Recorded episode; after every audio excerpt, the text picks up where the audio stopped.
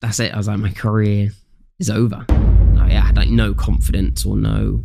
I was like a shell of like my former self.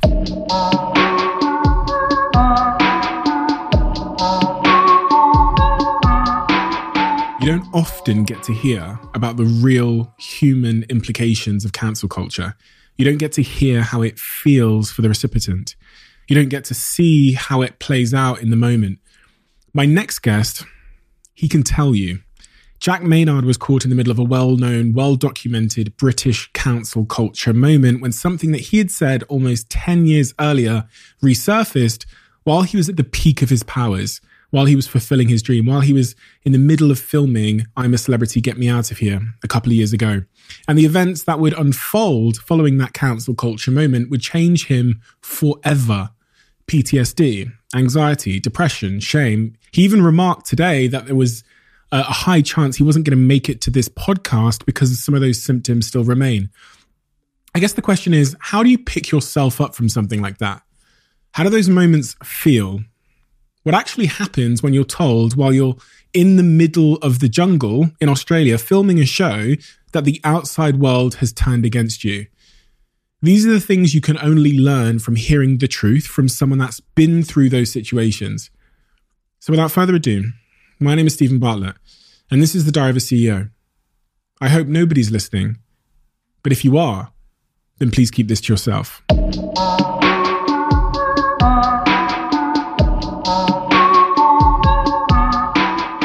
So, Jack, um, I did a lot of research on you and your your background, what you're into, the work Yeah. you do, and your sort of professional endeavors are quite eclectic. That you know, it's hard to pin down whether you consider yourself to be a YouTuber now, Yeah. or a DJ, Yeah. or something else. So, I wanted to, uh, despite all the research, I wanted to ask you, like, I'm not a fan of like l- labeling oneself, Yeah, but yeah. how do you how do you classify yourself? I now? still do describe myself as a YouTuber. Like to everyone I meet, I kind of say, "Oh yeah, you know, I do YouTube," and you still to this day get a look of like, "What do you mean you do YouTube? That's your job." But I think, like you just said, there's kind of a collective of things that I do, and when I kind of break it down to everything I do, they yeah, like kind of fully understand now. Like very recently as well, people have only just started to understand like what it actually is, and that YouTube and just social media itself can be obviously a job. So yeah, I still go for YouTube. That's my you, you don't post as much as you used to on, On your main YouTube, channel. No, mainly because literally at the beginning of last year, I decided, right, I want to go kind of bigger productions, a lot like a lot of the music videos I've done and and things like that. And I just want to kind of get out there, like other, I'm kind of really want to just get loads of like celebrities and like reality TV stars on my channel and do loads of fun things in places like you know all over the world with them. And then obviously kind of COVID came in because I was just at a point where I was so like honestly like sick to death of filming videos at home, like in my flat. You know, I was honestly just beyond bored, and I had so many other things I was doing as well. You have, I, I think you, I think I saw four videos this year on your YouTube Yeah. channel.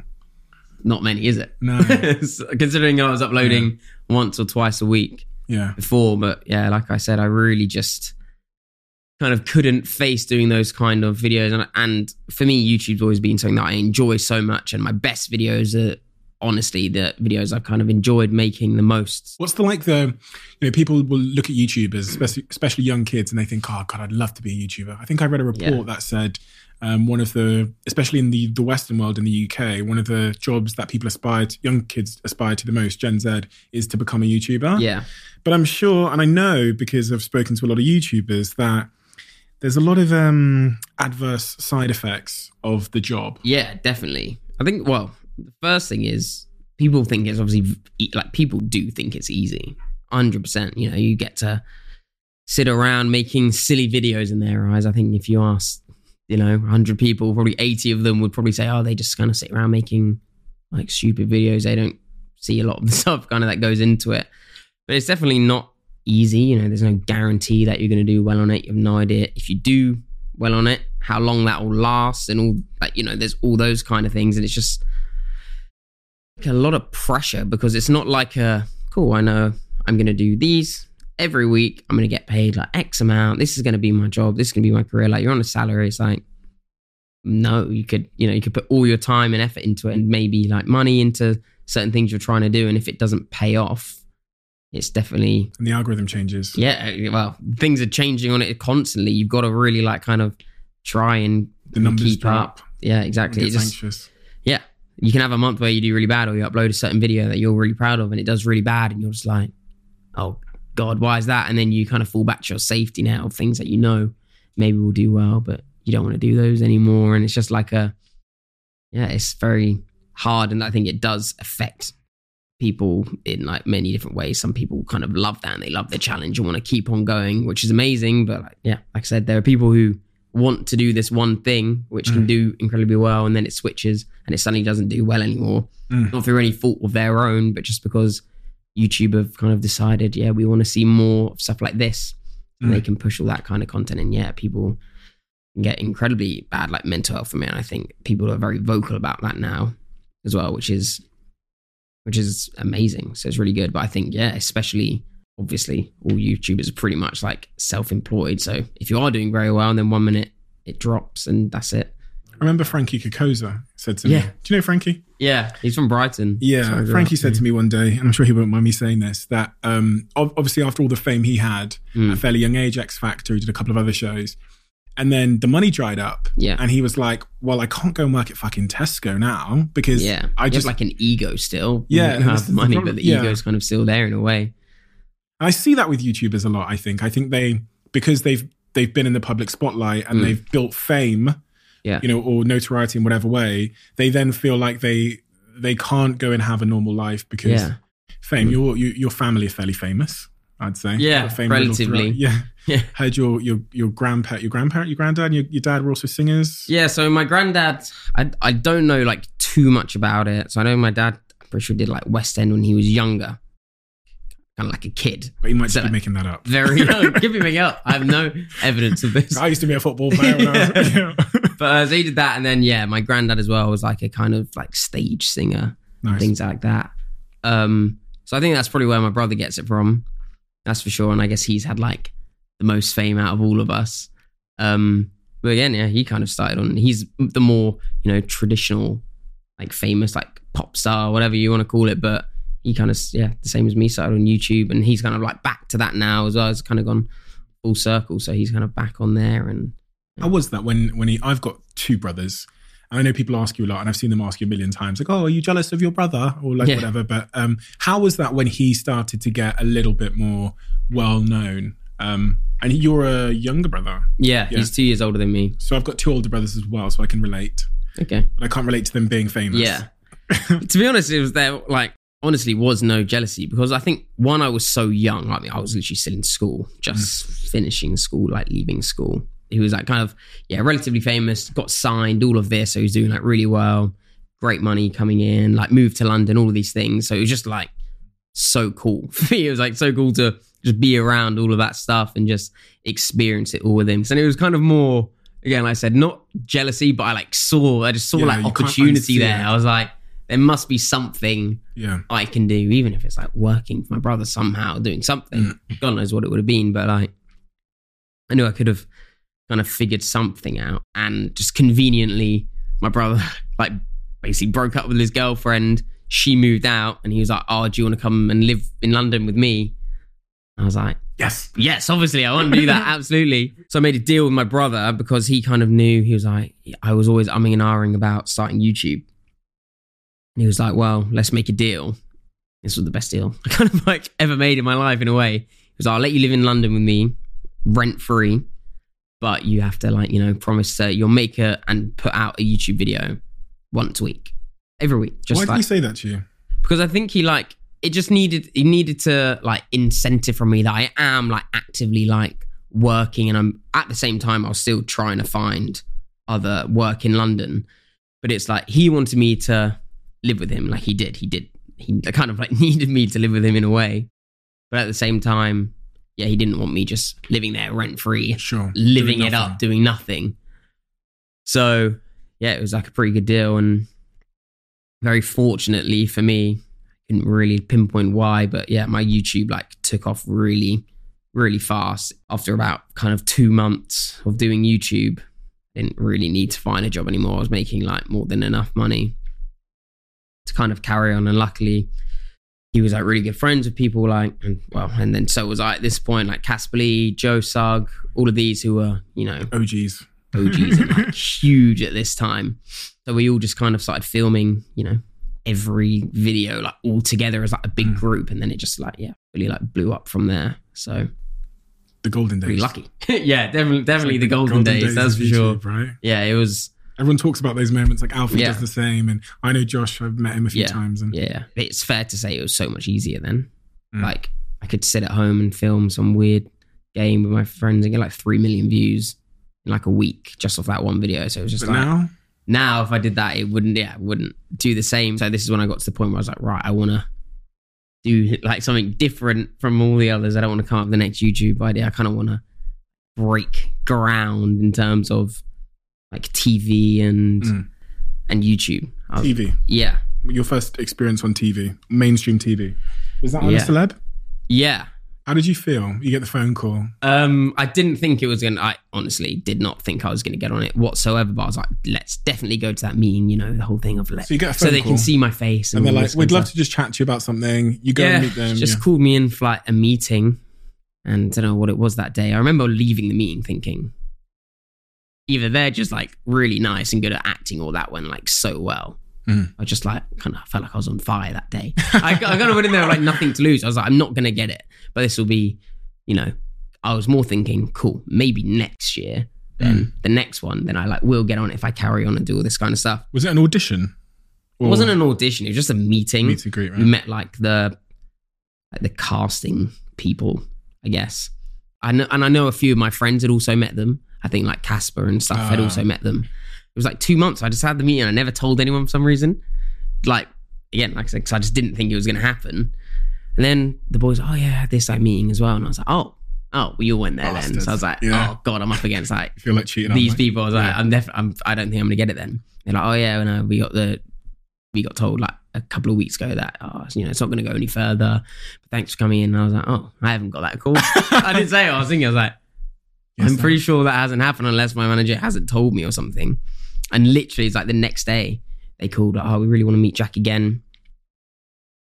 And I think I met them.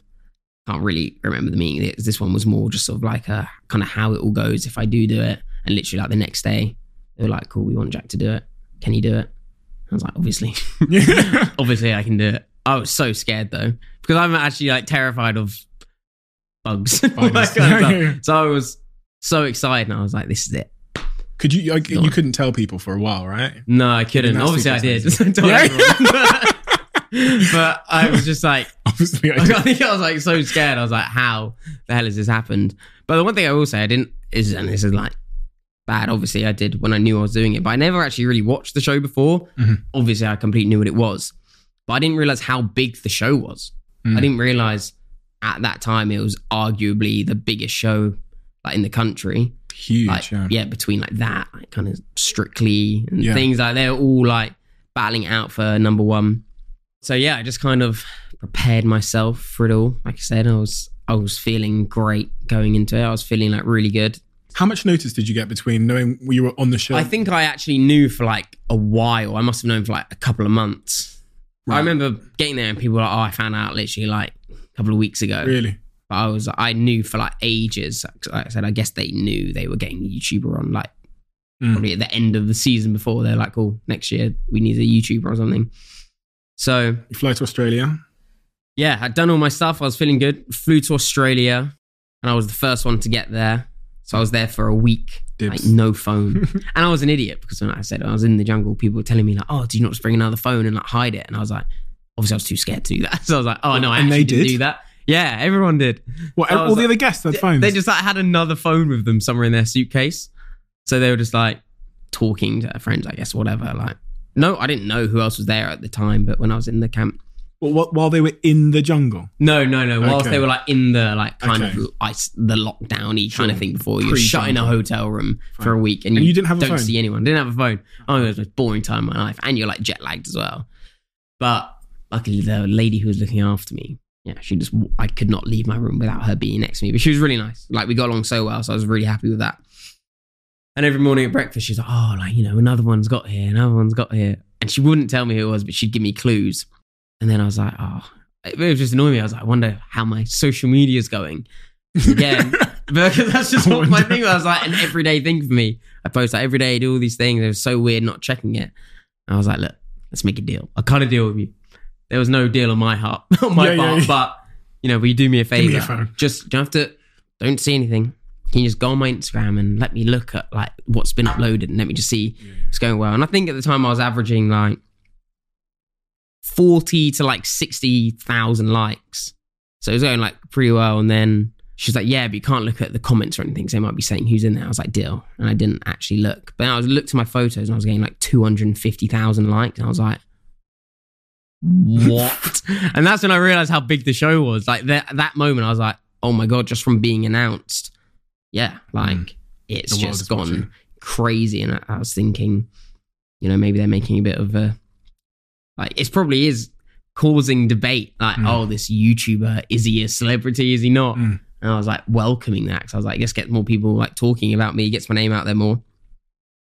So that's when I was like, oh my god, This is massive. I need to win this. Oh, really? so I was like, I need to, I need to win this. what was your strategy? Because I've always thought if I ever got into like a reality TV show, I'd be like, how do I not be a prick? Like, For me, it was just on it. Like to be honest, just being at that point, I had like no anxiety, no stresses. I was not scared at all. I wasn't even like nervous. Like nerves never hit me. That was always one of my strengths I found. So I was just, yeah, I was like confident, not so much confident I'm going to win, but I was just so confident that, you know, I know I can go in there and come across like fine. I know. I know I won't go on there and be like a horrible person or whatever. That's Mhm. just not who I am. So yeah, I was confident and went in there first couple of days of filming with everyone just felt like great like so natural i guess i kind of knew what was going on a little bit because we got partnered up straight away and I was obviously the youngest i was the youngest person on there but i was the youngest guy and then toff was the youngest girl and then we got partnered it was like the people at home voted who was together so i just kind of saw mm. where that was like going Sure. it was like cool so they're trying to do that kind of story so you went with for it. so I think, to be honest, I think she's like a very smart girl. I didn't ever play a character, but it was like play the most entertaining version of yourself the whole time. And just like, yeah, kind of giving the people what they want. And I knew she was doing the same as well. Mhm. Like she read into the situation. And I, I remember thinking, I was like, oh, it's going to be, it sounds really mean for the other people on there. But I was like, I have like a feeling maybe it's going to be between like me and her, or I think we'll both do like really well Mhm. if we keep as we're going. 'Cause It was just like little things like you realize we were just maybe saying the most like kind of jokes between everyone, and like we were maybe the most like just having the most like like fun with it. A lot of people were quite stressed and stuff, but we are having like a lot of fun. Um, and then yeah, obviously it took like a massive turn. I don't know what you're talking about. if you don't, that's fine. We can carry on. Then yeah, I won. Yeah, you won. Congratulations. Yeah, no one knows. But, no, go on. So what happened next? um, I mean, I don't think I'm allowed to get too into in terms of like what happened worry, no, on just me and set, but it is like in terms of. I won't tell anyone. Um, so I was there in the morning, like super early. I mean, it must have been like six a.m. Mm. something like that, five six a.m.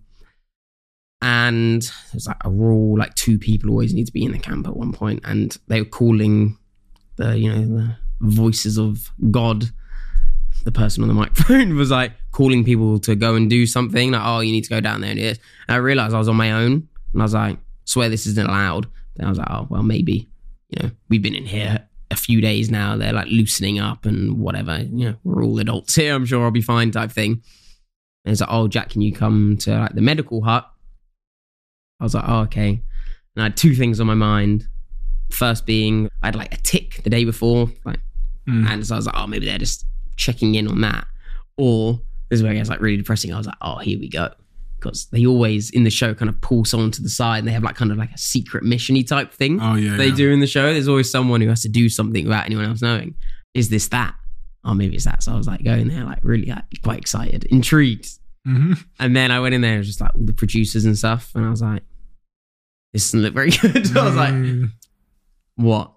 I was taken out with like no explanation whatsoever. I had no idea. You weren't given an explanation. I was not told for like four hours.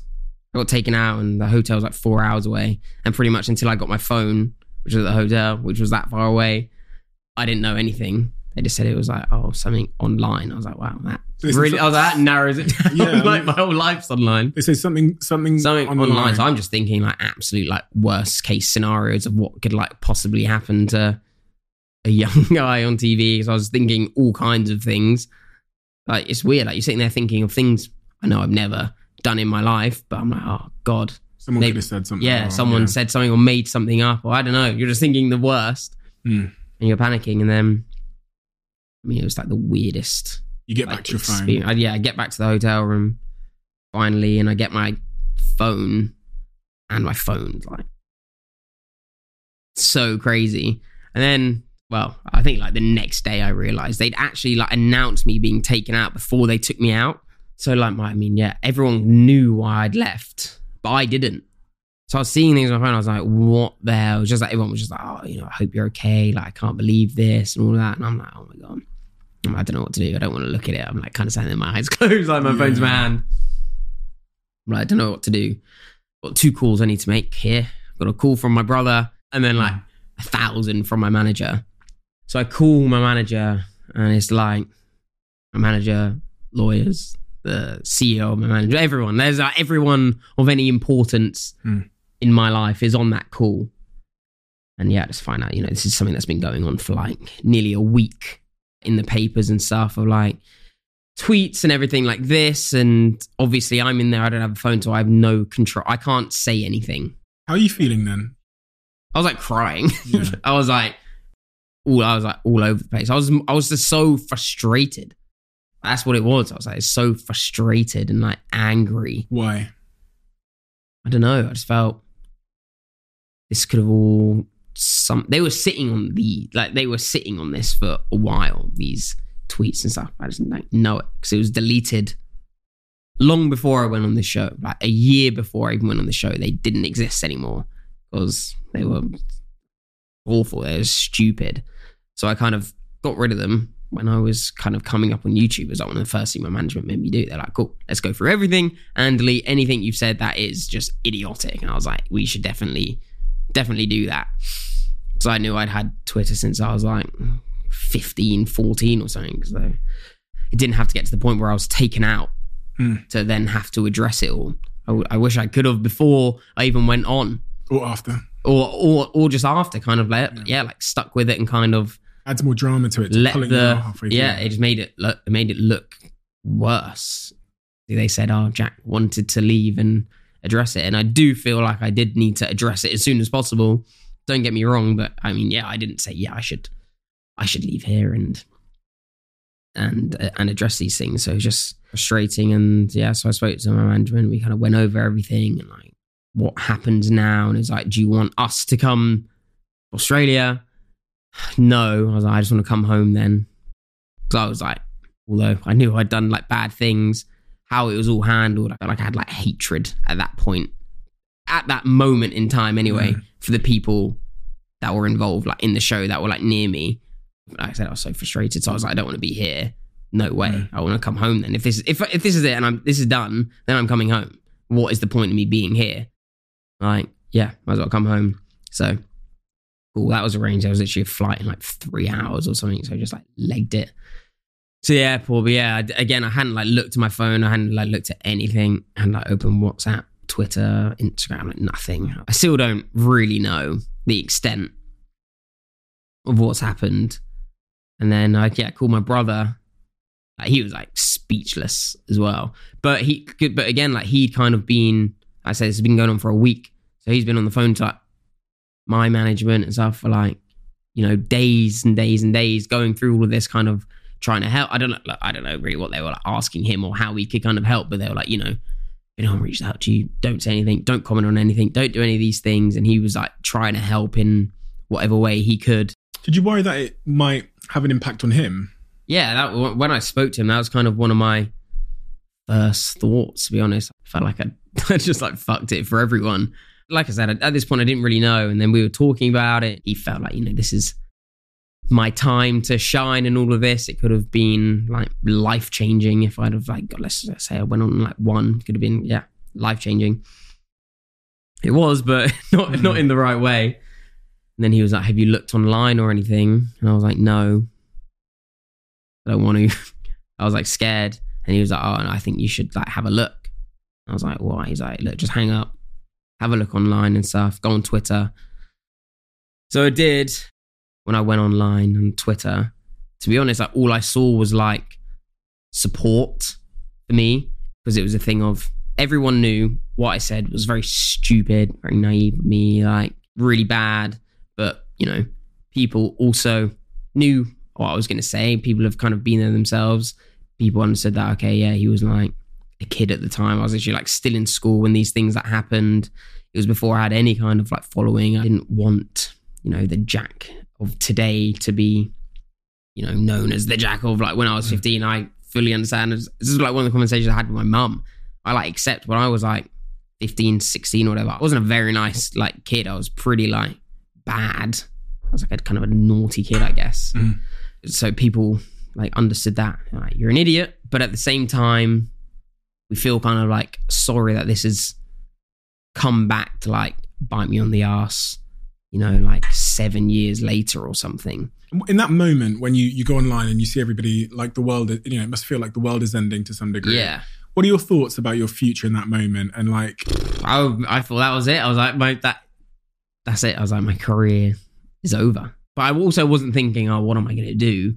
But I was just like, career's over. Don't care about what I'm going to do now. But that, I reckon that's it. But then also when I saw online and like the amount of support was, I mean, it was like ridiculous. It's like trending number one on like Twitter and all of these things. But it was just like huge in the amount of celebrities that were like in my corner or whatever you want to say. It was like very overwhelming. The weirdest one I saw was like Katie Hopkins. I was like, Hopkins like she was oh, like, oh, fuck. don't worry, Jack, you're an angel compared to me. Oh. Because obviously she was on the show and like nothing ever. I was like, that's not yeah, the person. I like, yeah, no, like, I don't want, I don't want behind to you. do There's like Donald Trump and Katie Hopkins. Then it was like everyone was just very divided.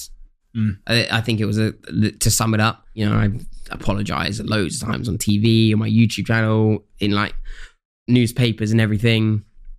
what's the silver lining? oh my god, I like to think I probably actually won't go anything, won't go through anything as bad as that ever again. Like the toll it kind of took on me, like my mental health and everything. But that didn't kind of come until like a year after, because I think, like I said, although I was very upset and everything, I kind of brushed it all under the rug type thing and just put on like a happy face, like, oh, do you know what, whatever, kind of time to get on with it. But me, it was like, I've definitely learned a lot from this. Like I know now what is and like absolutely isn't like acceptable and how to like deal with those things and like move forward and just how to face horrendous situations like that and like I said, hold my hand up and fully take like the blame, obviously. But it was just like Did you have Yeah. P- PTSD? I think I read that somewhere. that yeah, like, so it was like um so You are always one decision away from taking your business to the next level. And a decision that's helped me to transform my business is moving over to NetSuite, who I'm excited to say are a sponsor of this podcast. If you don't know already, NetSuite is the number one cloud financial system bringing accounting, financial management, inventory, HR into one platform and one source of truth. It's reduced IT costs because it lives in the cloud, so you can access it from anywhere. And the cost of managing and running multiple systems because it's in one unified business management suite. My team and I don't have to worry about tasks being manual and clunky. And it means that I can be more efficient and to focus on more important things like bringing you the best episodes and guests on this show. So I become one of the 37,000 companies that have already made the move over to NetSuite. NetSuite has extended its one of a kind flexible financing program for a few more weeks. So head to netsuite.com slash Bartlett for a free product tour. Back to the episode.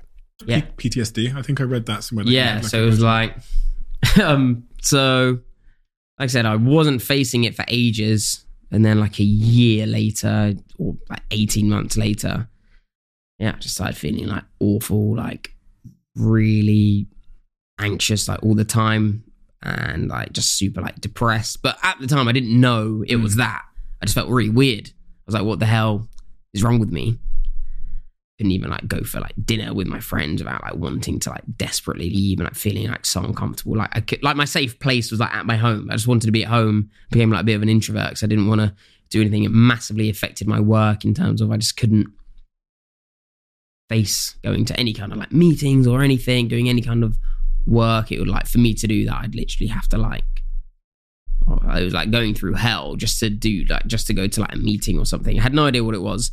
And I was very quiet about it. I never like spoke to anyone, which was obviously making it worse. And then How did it feel though, in terms of it was like it felt like a lack of motivation? yeah, it was just a- like I didn't want to do anything. I didn't want to have to face doing those things. I, I basically now looking back on it, I had like a complete loss of confidence. I kind of felt like oh, I wasn't good enough to do any of these things. I was like a shell of like my former self. Like I said before, I had like nothing. I was so excited to do that show. I was kind of going in there to win it and everything. Whereas now, at that point, if they asked me, oh my god, even if I hadn't been on it type thing before, but I still felt the same. If they asked me, I'd have probably had to be like, I don't think I can do it because I don't think I'd have had it in me to to kind of push through. And then yeah, eventually my friends kind of clocked on like, okay, something's really wrong. And I think they kind of knew it was. My brother's been through it before, like really badly before me. It was like him and a few others, and they just kind of like, yeah, like all sat me down. And yeah, just kind of like, like opened up to everyone. What did they notice? I was just like not myself. Like I said, I was like one of the one of the main ones I remember was like my friend Josh's birthday, and I had this thing of like because I knew I would always want to like not go and leave these like events or dinners or whatever. I'd go early, it's like twenty minutes early, so I could kind of get there. They sit at the table and just like calm down type thing. It's essentially like I was having like an anxiety attack pretty much. Like once I got there when I was on the way, so I'd get there and like kind of get past it and then like get on with my night type thing and hopefully feel a bit better. But most of the time I'd get there and I'd leave before and I'd just text them some weird excuse. Oh, I've got to do this. Oh, this has come up. Sorry, I've got to go home. Or I'd pretend like I never went. I'd be like, oh yeah, no, I'm just not feeling great, not going to come. So they were just like, what the hell is going on? Like, And Jack pre jungle. yeah, Wouldn't oh no, like no way. I was like the life of the party in a way, kind of thing. I was up for doing everything and anything. You could like couldn't stop me type thing. Hmm.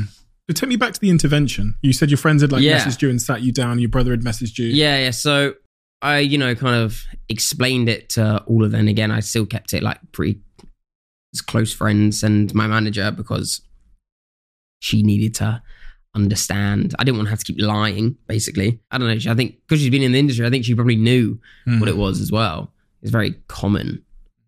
And, and this is what I realized when I spoke to my friends because they were just like, basically, yeah, like, you know, it's very like normal. Everyone like has it. Because at the time, I said I knew my brother had it before, What's it? just like anxiety, like depression, like everything. But I didn't, yeah, I just didn't want to accept those Yeah. things. I didn't understand. I didn't, I hadn't really done any research. I didn't really understand. And when I spoke to my friends, I then, yeah, understood what it was. And although everyone's is very different from different things and, and it's caused by different things, like different triggers or whatever, it's also like very much the same. People deal with it in different ways, of course, but it is, it's like the same, like, feeling and like Mm. overwhelming feeling and stuff. So when they kind of explained that, you know, they've all had it and my brother was like really good with it because like I said he he'd had that anxiety like really bad. And he probably still like he still does. Like, I still do. I don't you don't it doesn't just disappear, but you learn to to deal with it. And yeah, just having that conversation, it's like cliche as it sounds, just talking to people about it made me feel so much better, like unexplainably better. So uh And then SAS. yeah. And then there was just like kind of a gap between of like nothing, just kind of same old, probably doing a bit more work, but at the same time still wasn't feeling great. But I think it had kind of like calmed down a bit and I'd figured out little ways to deal with it. And then yeah, SAS Tell me like, about that. wanted me. That was like Which uh, channel's that? uh, Channel 4. Channel 4 call you and they Yeah. say, Jack, We want Jack to do you're up. SAS. I hadn't done any TV since When you Yeah. find out, how do you feel? I was like terrified, but I think I would have anyway because like SAS is a it's crazy. Yeah. It's something that is like the craziest show. Yeah. I mean, correct me if I'm wrong, but I'd probably say it's the hardest show there is. Yeah, it should be as well. yeah, it is the hardest show there is to do. So I was just, I remember thinking like, why do I always get these like really hard shows? Why can't I just go on like Celeb Juice or something like that? so I could just sit there for the evening.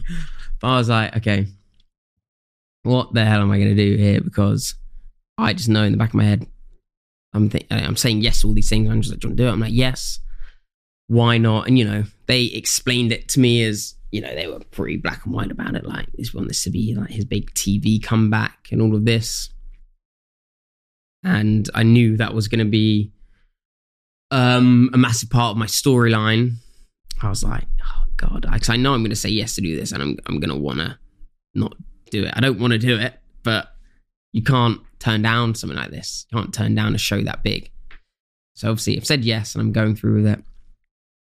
And then yeah, it kind of gets to the point where like my anxiety and everything and like my panic is like I mean the worst it's ever been. I didn't even want to leave my house and just yeah straight away my manager's like I think it's time to see a, a therapist. Where was this in terms of the run up to the show? Um, where it got the worst it's ever been? I'd say like two months before. The show started. Yeah, it's filmed in like November. Okay. It was like yeah, probably like September-ish. Okay. It was like so bad. So I was like, yeah, I think you're right. I probably, I probably should. I've never been to the therapist before, so I was anxious about that in itself, which was really weird. Like speaking to someone and feeling like you want to like feeling like you're gonna want you want to like die in this room because it's just so yeah. Like you don't I don't even know mm. like what I was thinking at the time to be honest with you, but it was just horrible. So yeah, seeing a therapist like three four times a week, doing all this, just trying to like figure it out before on the show. And then she's just like, yeah, it sounds like you've got like PTSD basically. And I was like, what? I was yeah. like, when I hear that, I just think of like the army. Yeah. Pretty yeah, much. Yeah, I was like, yeah. I think that's like quite dramatic. I was like, I don't even feel like qualified to be labeled as something like that because like, not, I'm not getting like shot at somewhere. Like, yeah, yeah. How? And she just, yeah, like explained it to me and one of my like worst things was basically it made me feel like physically ill. Like I always feel like I'd want to leave because it made me feel like I was gonna like throw up or something like there. And then I felt like I was like holding it in. But it was like, yeah, really, really bad. Like really, you can't imagine like how bad it was. And then the best thing that she did was she gave me this book. It was called The Idiot Brain. And it explains how your body reacts to the feeling of like anxiety and like depression and like, you know, the whole fight or flight type thing. And it basically just completely broke it down as to why I feel everything I do whilst it's happening. And that, like, again, like I said, when I spoke to my friends, it made me feel like, oh, just that one thing yeah. was like the biggest way. And that was, it was the same kind of thing. I was like, now I understand why these things are happening. And it's not like, what, what was the key thing you took from that book in terms of just like a basic principle? It of- was honestly the like the science behind it. Yeah, it it explained like the signals like your brain sending out to like your stomach and stuff because it's like it's a you're in a sense of panic. It's mm. like imagine you walk across and you're about to get hit by a car and you had like loads of adrenaline type thing after, it's like that. So it's a massive sense of panic and your body wants to like get out of a something, get away from a situation. Like they use examples from like the caveman times. It's like your body is like sensing danger, but there is none. And this is kind of the whole problem with it. Like nothing's really happening. You're just scared of like nothing. Like, you know, usually you do kind of get through it and you're it's like fine, but past it's like, memories relating it to trauma situations, right? Yeah. So it's just like a yeah, pretty much just like a that's why it was like a PTSD thing for me because I felt in a similar situation as when like the whole I'm a celeb thing happened. Really, like I said at the time, I didn't even know if it was that, but when she kind of broke it down to me, when do you think it all started? And it just made so much sense for it to be because of that. Like it was all around work and like certain situations that were all similar to to then because I'd kind of go to you know say an event and I just yeah you'd feel like I'm known as the kid who got kicked off. Mm-hmm. I'm a. And anywhere I'd go, that that would always you know people would always be kind of talking about it. I honestly before then I probably would not have been able to do this. and like there's a high chance I'd have like cancelled last minute. Like last minute yeah, yeah, because yeah. I'd be like, oh I can do it, I can do it. And then it would come to the time and I'd be like, no way. I'd be, I can't even like get in the car and mm. and drive here. But it was just yeah, and it would explain why yeah your body is literally feeling that way, and it just because it was like oh, it make you feel incredibly nauseous and stuff because your body is like scared and sensing danger and thinks you need to escape a situation. So it like your body like the last thing your body's worried about is like digesting something. So I always had this thing of I was like I never wanted to eat when I was Mm. Yeah. anxious. Because you're in flight. Yeah. You're in I would not be thinking about eating. I wouldn't even get hungry though Yeah. but I would just not eat anything like the whole day. I lost like loads of weight from it as well. One of the most important quotes I uh, I I read in the book Lost Connections was, um, as a society, we used to think that like mental health disorders like PTSD and anxiety Yeah. and depression were a consequence of like something broken in you. Yeah, But in fact, everything you've described goes back ten thousand years to the, like Yeah. the savannah in Africa. A lion's running at me. yeah, I'm like, I need my body to get ready for me to, yeah, to leg exactly. it. Yeah, And so there's there's nothing. The human body is working perfectly fine. In fact, the most more important question is like, what's happened to you? Mm. And like, of course. Yeah, and that's and that's where that's where my perspective on, on mental health disorders shifted because I didn't believe that um, when I looked at the data and there's this huge rise in mental health disorders, yeah, and I know that like human beings aren't evolving anymore, we're not changing anymore. Yeah. So you think, okay, if there's a rise in the, the data, what has changed to cause that? And then you think, okay, well, the only thing that's really fundamentally changed is the world we live in. Mm. You start looking at the world we live in, and you say, how how has that changed? You say, well, you know uh, 15 years ago, the average American would say they had three people they could turn to in a time of crisis. They now say they have zero. We're now living in these white walls between alone, tapping screens. We're not Mm-hmm. speaking to friends, and all of these factors, which are conducive with like positive mental health, have now Yeah. been slowly torn away. I mean, the lockdown is a great example of like Yeah. extreme. And then there was this study which I talk about in my book, where if you get an animal and you put it in a cage and you take away um, any uh, companionship, you take away all other animals of its type, Mhm. and you take away the ability for it to exercise, and you take away anything that might give it stimulation, and then you give it the choice of drinking heroin water or normal water, they all become drug addicts. yeah. And uh, if you if you reintroduce like a, a running wheel and another rat for it to be Yeah. with, it doesn't it doesn't become a drug addict. It doesn't choose the heroin Yeah. water. And so what you're describing is like the same as all of the guests that have sat here with me. Is there's there's this key moment which is caused trauma, and that's um, and I think that's really empowering p- for people to know that yeah, you know it's not it's something that's happened, right? And you Mhm. can address it from that perspective as opposed to just throwing drugs Yeah, at yeah, it, thinking yeah, that yeah. something's broken.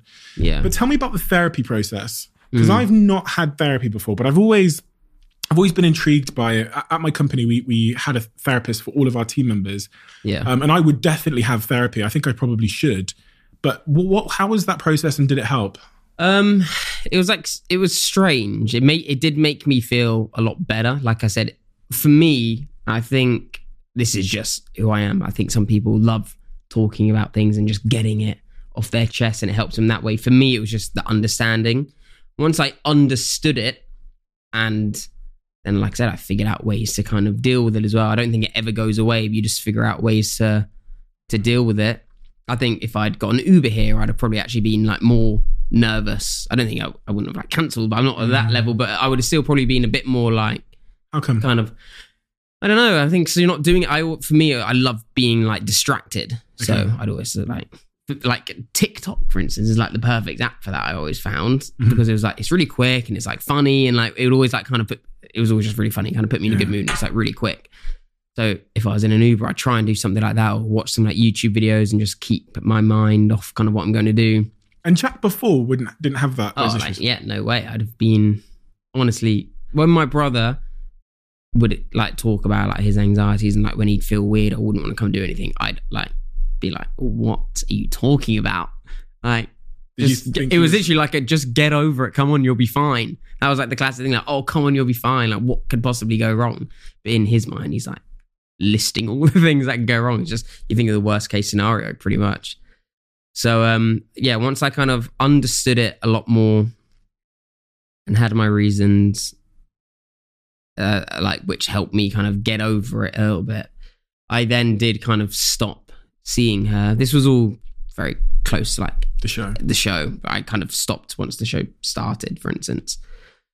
Um, and I haven't been back since because I think like I will happily say that like eh, doing SAS like saved me somehow. It gave me like a new lease of life.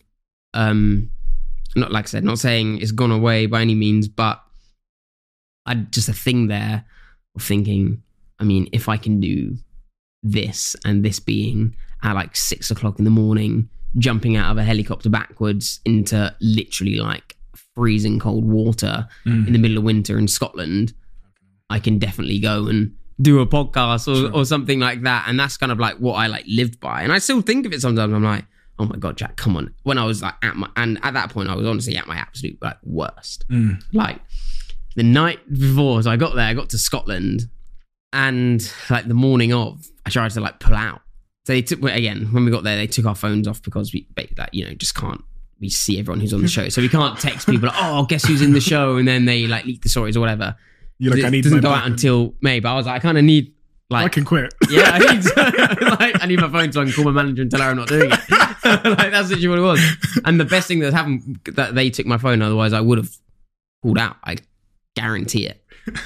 But um, they had like therapists on the show that I would like. I'd spoken to quite a bit before, and I was very open with them, and they kind of knew.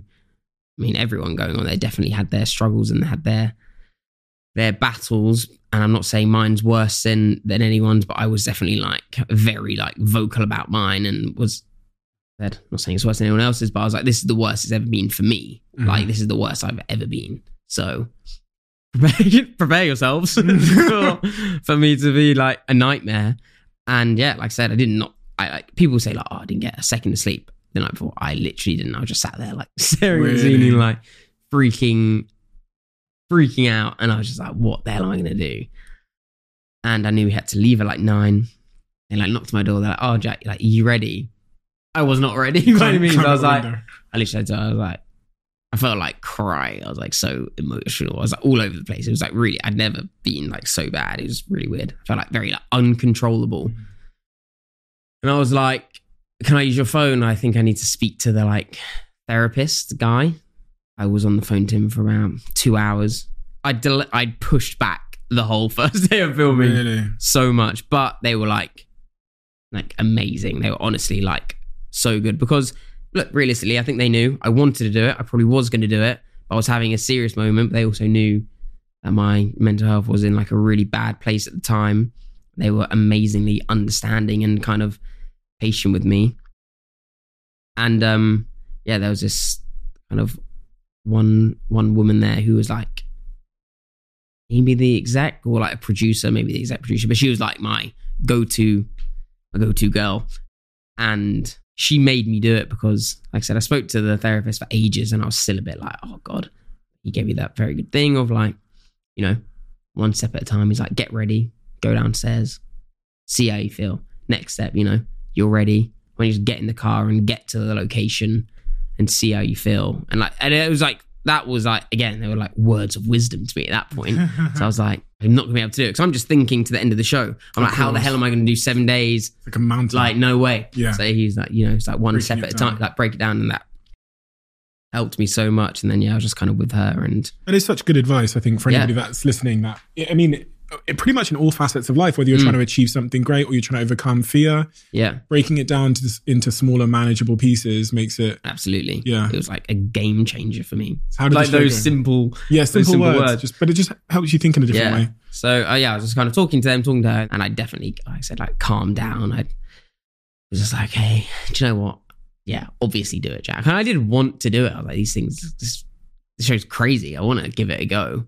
Like, you know, that Mm. piece of me is still in me. Like, oh, I wish I, if it was more like, oh, I wish I still had it in me to, to kind of do that. But I was like, right, let's go. And, and yeah, just kind of got on with it. Had like very highs and lows in there every time we finished a task, I'd feel literally like on top of the world. Like everyone in there, you know, Mm. you just accomplished something I never thought I'd be able to do, especially like with how I was feeling. Then when we're kind of going to a task, that's when I'd have the thing of, oh, I'm gonna, I want to pull out, I want to like leave, and that in the show, you that's the kind of point you pull out when you've kind of reached your your, your limit. And for me, definitely for me, a bigger part, although physically, I mean, it was just hell. Like it was how I got like so hurt doing it, like everywhere. Mm. But for me, it was definitely a way bigger mental battle. And I think probably everyone in there would say the same. It's you're thinking, I don't need to do this. like it doesn't Yeah, make any yeah, like yeah. if I get to the end or not, it doesn't actually really make a difference to me. I really hit my limit about God, it was like four days in. I think it was like a seven day thing. It was like the fourth day. Mentally, I was like drained, but also I was like so physically hurt and had like one injury that was like really annoying me. But and I remember thinking, yeah, cool, I'm gonna get to tomorrow and see how I feel. If it like still really hurts, I- as in I was like, at a point where I couldn't like run. It was more Mhm. like a fast limp, like oh. Mhm. And we got like halfway through that day, and we just played a game called Murder Ball, which you can imagine is really fun Yeah. which involves being like rugby tackled by Tony Bellew and stuff like that. So Oof. after that, I was like, I'm done. yeah. but the thing that like made me like a lot happy about it, one, I got further than I ever thought, especially the days before it, further than I ever thought I'd got. Like I never thought in a million years of when I feel like that I could be able to achieve those kind of things. And it really showed me like, you know, if you just commit, it's gonna make me feel so much better Mm. like afterwards, like if I stick through and just persevere. And then at the same time, I was like, well, I've left after like completing something. So it's kind of like a, it was like a good sign off for me. I didn't get something and be like, uh, no, thanks. I'm Mm. going to go. So like, I kind of, I was like, look, I'm just going to do this one, tick this off. And then, yeah, it's probably time to go because I can feel like I'm to like die now. like everything's in so much pain. Mm. And I was just like, yeah, I mean, beyond exhausted. So And you could be proud of yourself at that point, right? Oh, So, what I honestly, mean? like I was so happy with how far I got. It was like a, you know, kind of had to be there moment when you're going through all that to understand how hard it is to do that for that long. But like two people get to the end, two people got to the end of the show. So I was like, yeah, I was so happy with how far I got. And that really made me like feel like just so much better. And it kind of showed me like, you know, just physical exercise, and everything like that is so good for your like mental health. And like, so I carried on running after that and like training really hard because in the build up I was training like twice a day for like two oh, months. Where are you at now in your life in terms of career, in terms of your mental health, in terms of your personal situation? Yeah, like mental health, I feel pretty good. Like right now, I definitely have my days. Like about a month ago, I had like a weird week. I was like trying to help a friend who was going through it, and they, but they, well, who had just finally started talking about it and didn't know what was going on, and I was just explaining how it was with me, and it was like that was the first time I spoke about it in like quite a while. So it just kind of made me. It just brings it all to it just yeah, it brings it to surface. So it made me feel a bit like funny Hmm. for a few days, but like to be honest with you, I think, like I said, a lot of my problems were when I was going to things and trying to do Mm. something where I felt really like uncomfortable, kind of out of your comfort zone. I was that's kind of with lockdown. You just have to be at home a lot. So I do definitely feel like comfortable, and I think it's been quite good for my mental health. And now when I have the days where I go out and I've got like you know a day of like work or something, I've got to go and do loads of things. I'm really happy to kind of be out sure. and stuff. So it's kind of like yeah, I think it's again. Were you nervous about coming here? helped. You kind of alluded No, I wasn't. Do you know what? I was nervous that I was going to get nervous about coming. Oh, So when it came to it, I was like, oh, I don't want to get to the day and be like, yeah. ah, I don't, I, yeah, I f- I'm, I feel a bit like weird. Yeah. I yeah, I feel like honestly completely fine. Like I said, I'd have, you'd probably heard. No, yeah, I would have. Well, yeah. I didn't feel great. yeah. So But, you, yeah. I hear talking about lockdown. I heard you um you got in a little bit of relationship over lockdown, which is um Yeah, seems a lot of a relationship. Yeah, we were talking about this before we started recording. Yeah, Been with your girlfriend now eight months. How's that going? It's never easy it's going to, incredibly well. to have a lockdown relationship. Yeah, it's definitely not like easy having a lockdown relationship, but we also don't know any anything else because we met like the beginning of last year, because we were neighbors basically. We were like our apartments doors opposite each other, and I moved in like the first week of March last year. So that's kind of like how we met. And she had a dog, so there was lots of dog walk dates, an basically. excuse. yeah. Was it was it difficult dating when you were um really in your stride with YouTube and you had like I imagine you people were stopping you a lot Yeah. and stuff like that and when you had the you know the stuff on TV. Yeah, I didn't really date then, to be honest with you, because I'd like there was like two things. One, I had in my head of like, you know, I'm just so like focused on what I'm doing right now, and I I didn't purposely not, but I w- I didn't put much effort into, you know, it wasn't really one of my priorities whatsoever.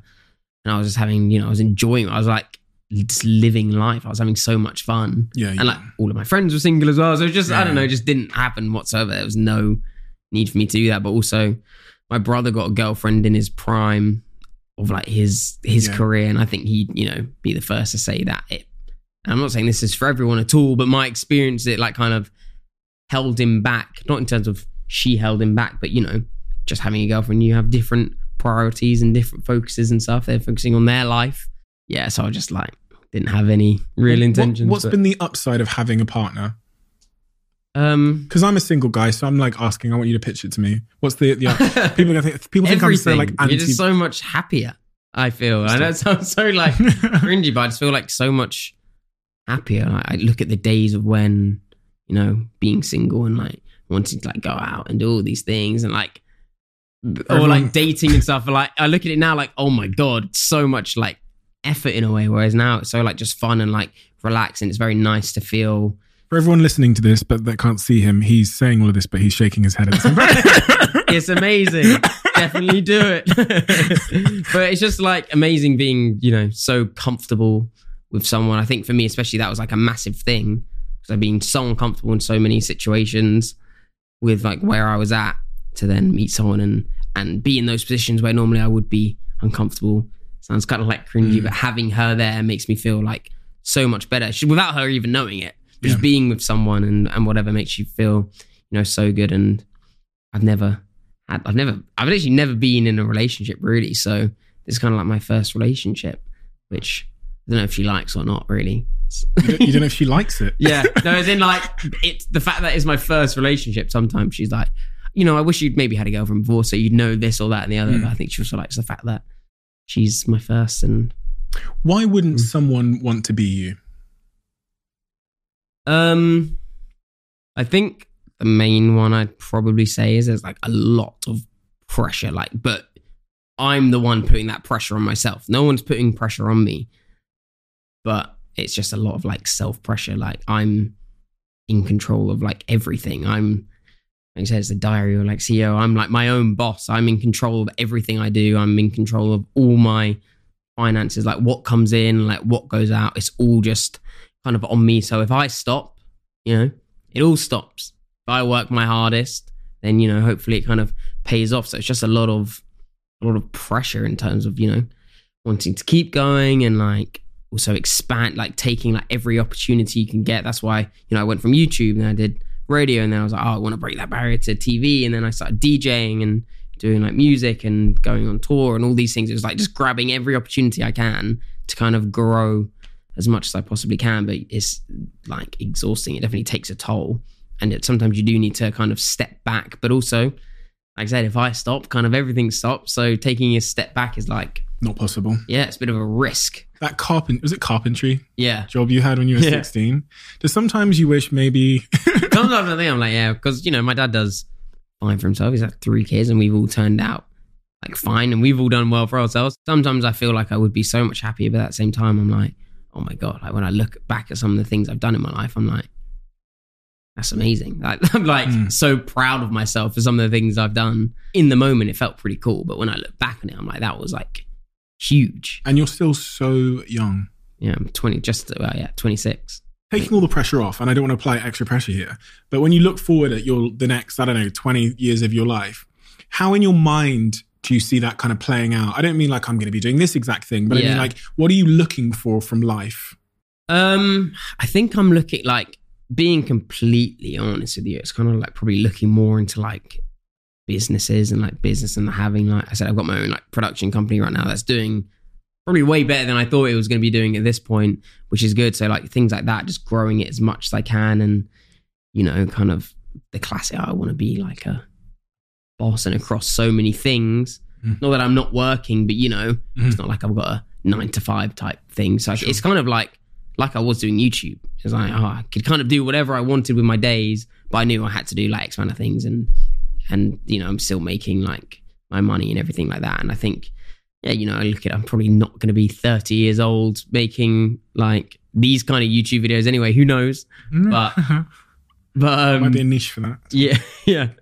So it's like realistically, I look at my life probably like trying to go into into that kind of direction, just building something else. Well, I'm looking forward to seeing what you do next. You. I'm um I'm going to be watching very, very closely now that I stalk you on social media. So, um, I think, like, you, as I say, you're like super young, but you have such a wealth of experience from everything Yeah. you've been through. And I don't think, you know, sometimes we don't realize how, how valuable some of that experience has been until, until later in life. Yeah. And in fact, I still think about my hardest ever moments starting a business as a young guy Yeah. as being my, um, some of my most traumatic moments as being my most valuable because they like, Yeah. yeah, Yeah, you yeah, have something that no one else has, right? Yeah. You know, and you have Absolutely. experiences. Thank you so much for coming today. Your Thank story for is me. riveting and um, Great.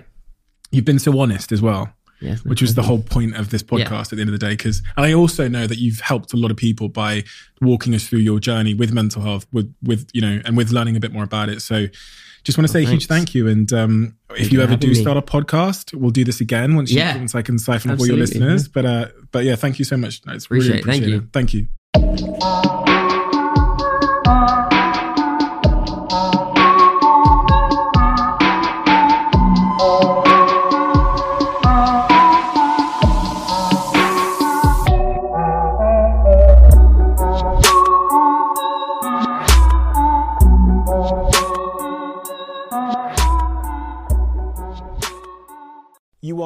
always one decision away from taking your business to the next level.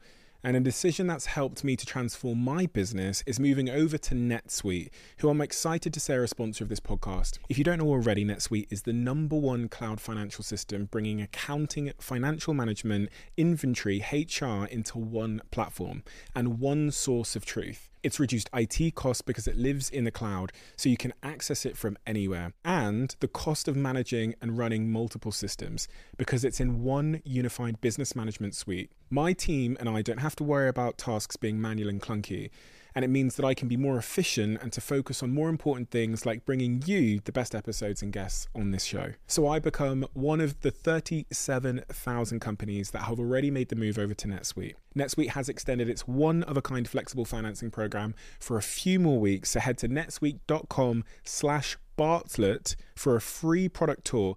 Back to the episode.